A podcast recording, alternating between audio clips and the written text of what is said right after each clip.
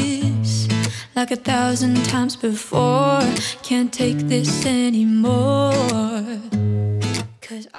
Здравейте в 110 епизод на подкаст Честна дума.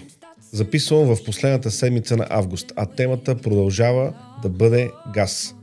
Да, всички вече виждат, че не става дума за разминаване в економически визии, за различни подходи в решаването на един и същи проблем.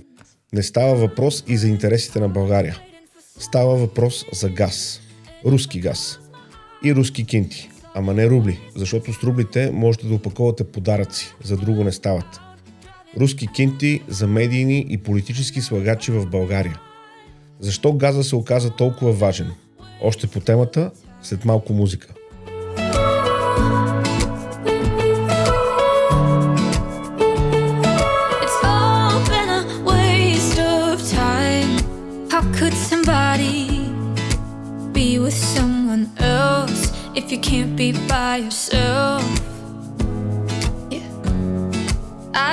My problems.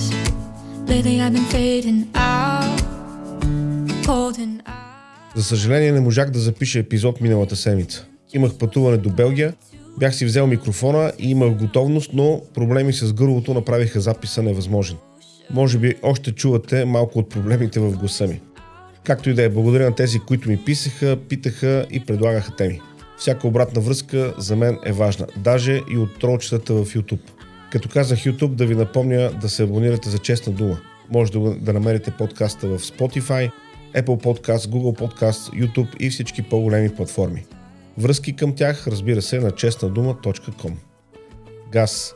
Кой да предположи, че това може да бъде най-важната тема и в известна степен литмус тест за патриотизъм в наши дни.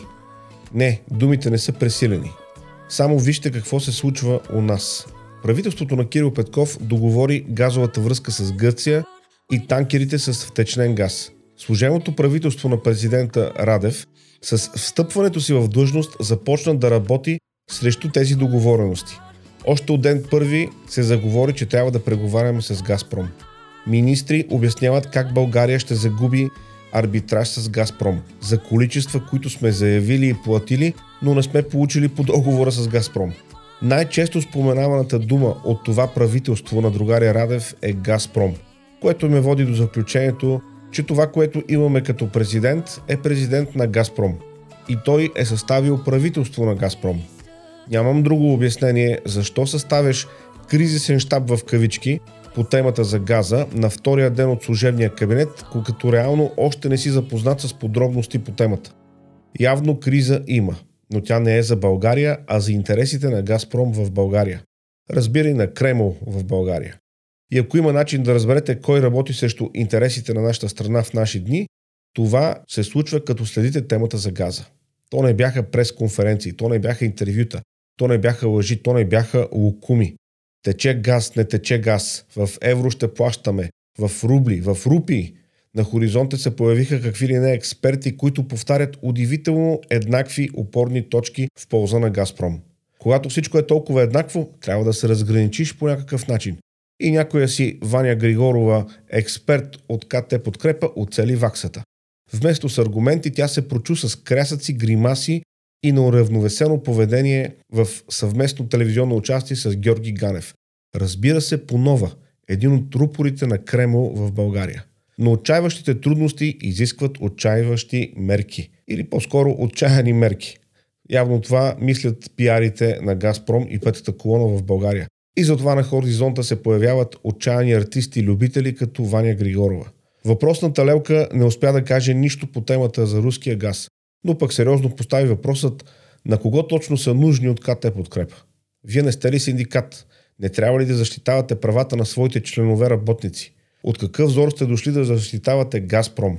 Да попитам откъде се финансира КТ подкрепа, как се формира бюджета им и по каква линия точно се наемат експерти в кавички като Ваня Ганева. За пустите копейки краката ще си строшат да дават интервюта. Това е странна синдикална дейност. Не е странна обаче позицията на статуквото в България. ГЕРБ, ДПС, БСП Възраждане и тъна здраво пеят в хора на московските момчета. Рекламите на Бойко във Фейсбук са най-комични. Той 12 години бил работил за диверсификация. На кое? Може би ли на личното си портфолио?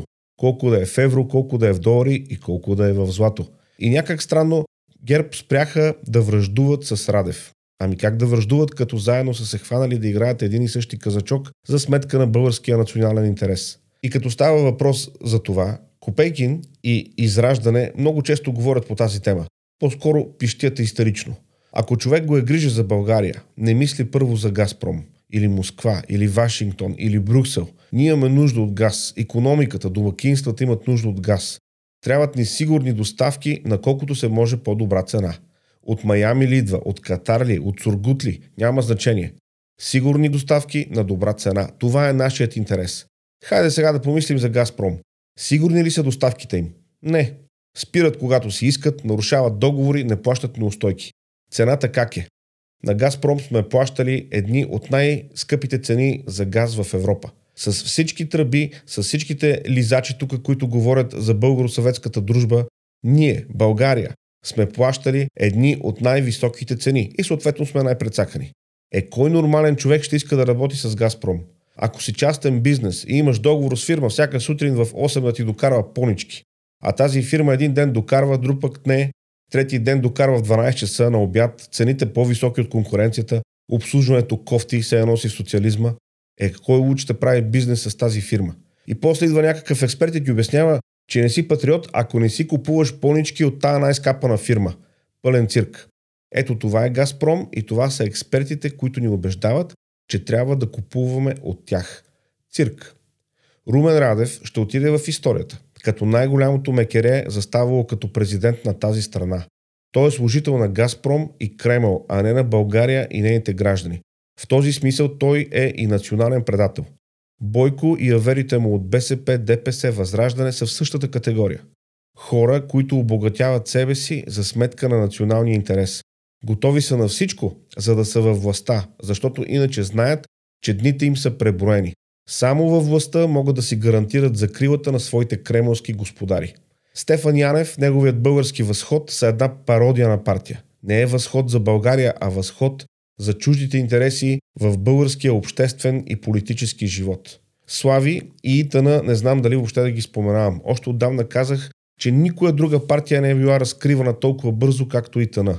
Инфантилни, дребнави и неграмотни човечета, които си мислят, че с прайм тайма си постигат всичко. Вие сте минало, форматът ви е минало. И единственото, което могат да се родят в празните ви глави, са полуидеи за полупрезидентски републики. Ива Митева и Демич контрола по словобудството на Слави финално я пратиха на политическото бунище, където е и мястото на цялото това недоразумение, наречено ИТН. И в края на краищата, защо да се занимаваш с ИТН, като си имат ДПС?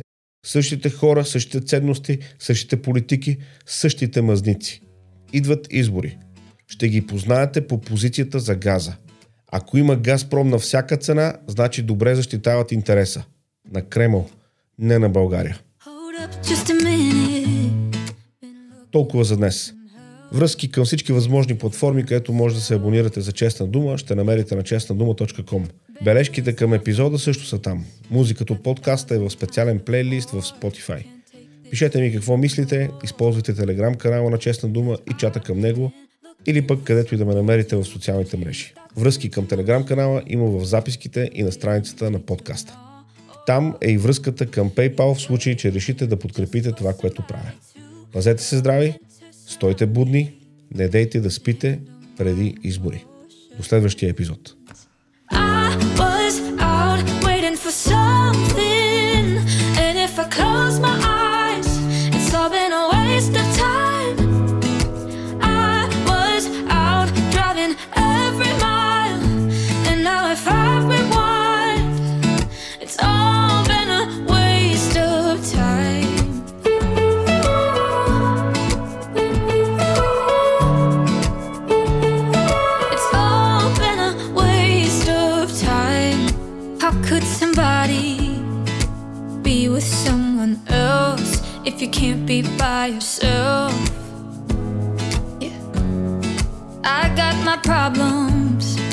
Lately I've been fading out, holding out, waiting just for somebody to love and to surround me and to handle my emotions.